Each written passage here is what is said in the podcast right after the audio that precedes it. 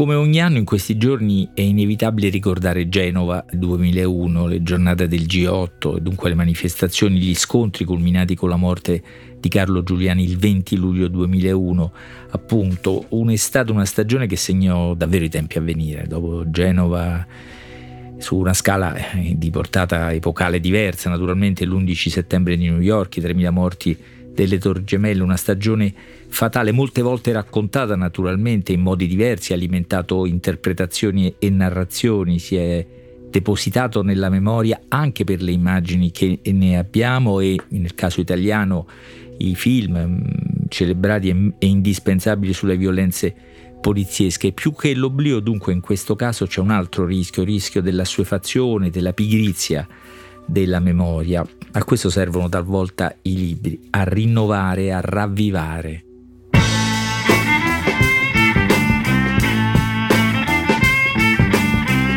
Questo è Timbuktu di Marino Sinibaldi, un podcast del Post che parla con i libri.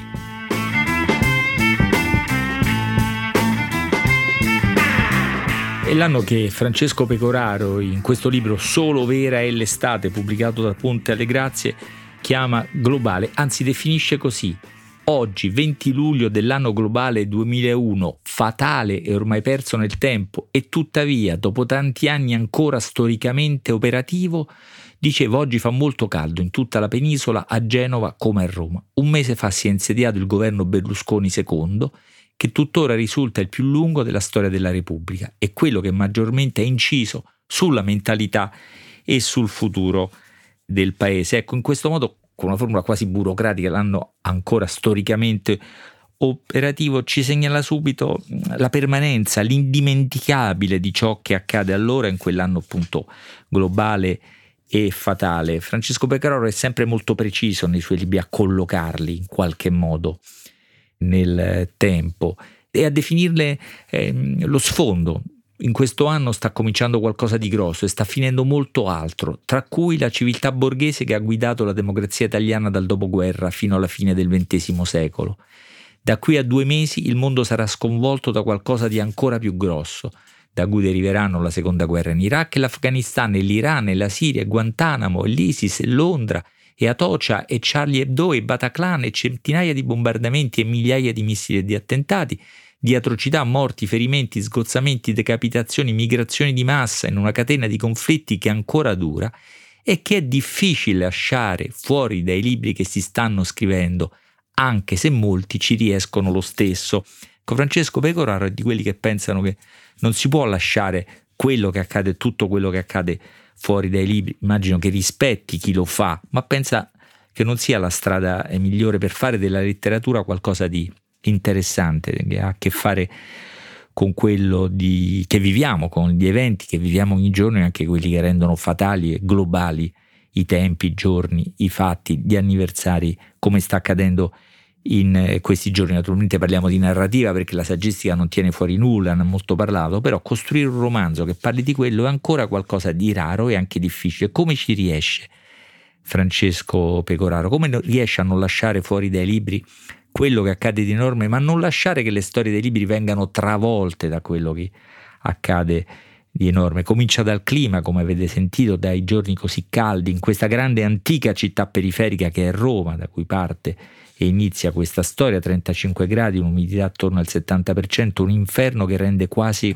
invivibile no? l'intervallo di sopravvivenza umano, lo chiama lui, è ristretto, quindi è la sopravvivenza che sembra in discussione in queste trasformazioni e poi la fine di quella civiltà che ha mm, in qualche modo mm, stabilizzato, sembrerebbe, la storia, almeno delle generazioni che Francesco Pecoraro si sente di raccontare. Il libro non è la storia di questi grandi eventi, anzi è il racconto di un gruppo di ragazzi che forse li fugge, che non vanno a Genova, anche se potrebbero farlo per età, cultura, diciamo così, se non proprio per idee politiche, non sono così tanto militanti, ma tanto anche a Genova, tra, tra Marazzi e Piazza Limonda non c'erano solo i militanti, c'era tanta gente con tante motivazioni diverse. Dunque, per esempio, Enzo, che è il primo personaggio che appare, lo vediamo a casa in, in, a lavorare, però in una incerta condizione lavorativa, lavora e nel 2001 era agli albori di nuove forme di precariato e anche di lavoro solitario, lavora, sta in pagina libri per bambini, fa insomma un lavoro che ha a che fare anche con una sorta di, di creatività e lì ha i casini politici alle spalle, ma la sua idea politica è incerta almeno quanto la sua condizione lavorativa, non lo dice apertamente, ma la montante civiltà globale gli piace, è interessante, tutti parlano con tutti, c'è fermento, una specie di euforia. Poteva con questa idea Enzo andare a Genova? Forse sì, forse lo stesso, ma ha scelto di non andare, ha scelto di rimanere a Roma, lo chiama Giacomo, l'amico, l'amico di sempre, e gli dice eh, andiamo, andiamo a Lavinio, al mare, c'è una cugina Pischella che fa una festa. Pecoraro è molto preciso secondo me anche nella lingua, non parlano romanesco, un dialetto che non esiste più, lo spiega bene Pecoraro in questo libro, ma parlano una lingua sporcata no? di dialettismi e di gerghi e di leggerezze. Una cugina Pischella fa una festa, del resto a Roma, dice Pecoraro, è una giornata da tutti al mare. E dunque partono questi ragazzi, ma il 20 luglio del 2001, 17 e 27 era accaduto qualcosa di definitivo. Non lo sanno questi ragazzi, lo scopriranno via, eh, via questa eruzione che stava sotto i loro piedi e che li avrebbe forse coinvolti, sarebbe esplosa anche lì una lontana eruzione di un magma che sotto i piedi di tutti, silente e qui e là sbotta in superficie, esplode, erutta, distrugge.